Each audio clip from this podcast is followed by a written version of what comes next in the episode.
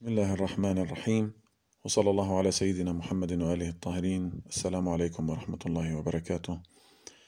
إلهي هب لي كمال الانقطاع إليك. كمال الانقطاع. يقال في اللغة فلان انقطع إلى فلان يعني استغنى به عن غيره.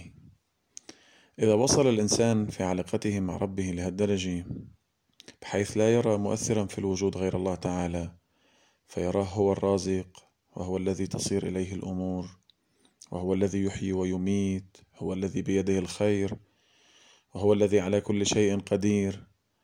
ممكن إنه يحتاج يراجع غيره مثلا حدا وهو يعرف حق المعرفة أن الكل بحاجة إلى رحمة الله تعالى.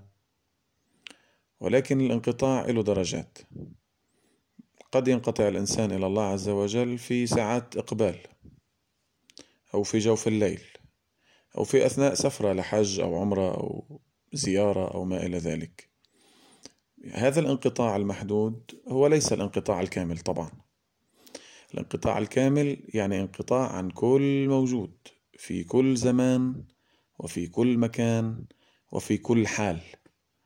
فإذا تحققت هذه العمومات الأربعة من جهة الأفراد والمكان والزمان والأحوال على حياة الإنسان هيك بيكون تحقق كمال الانقطاع يلي مقصود في هذه العبارة من المناجاة.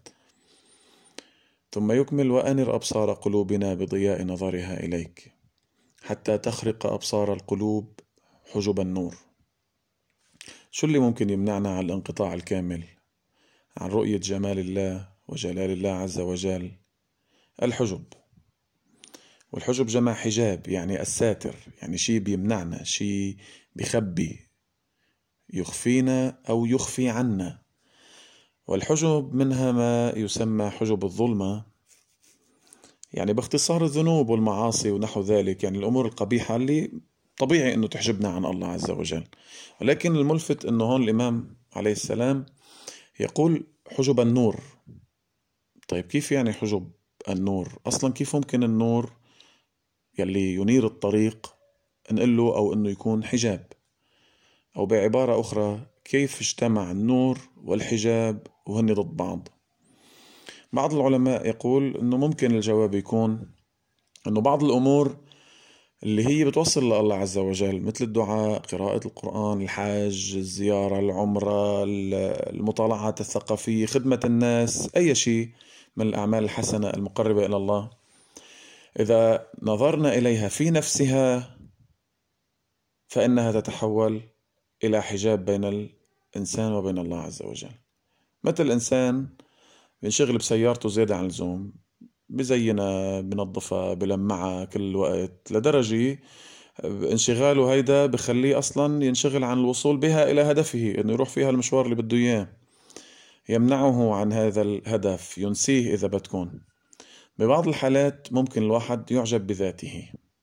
ينبسط بما عنده من العلم أو العبادة أو غيره من الحسنات فيصده هذا الإعجاب عن سبيل الله. فإذا السالك إلى الله إذا انشغل بأي شيء عن الله حتى لو كان هذا الشيء بطبيعته نورانيا فقد وقع في الفخ الخفي أو كما تعبر بعض الروايات في الشرك الخفي.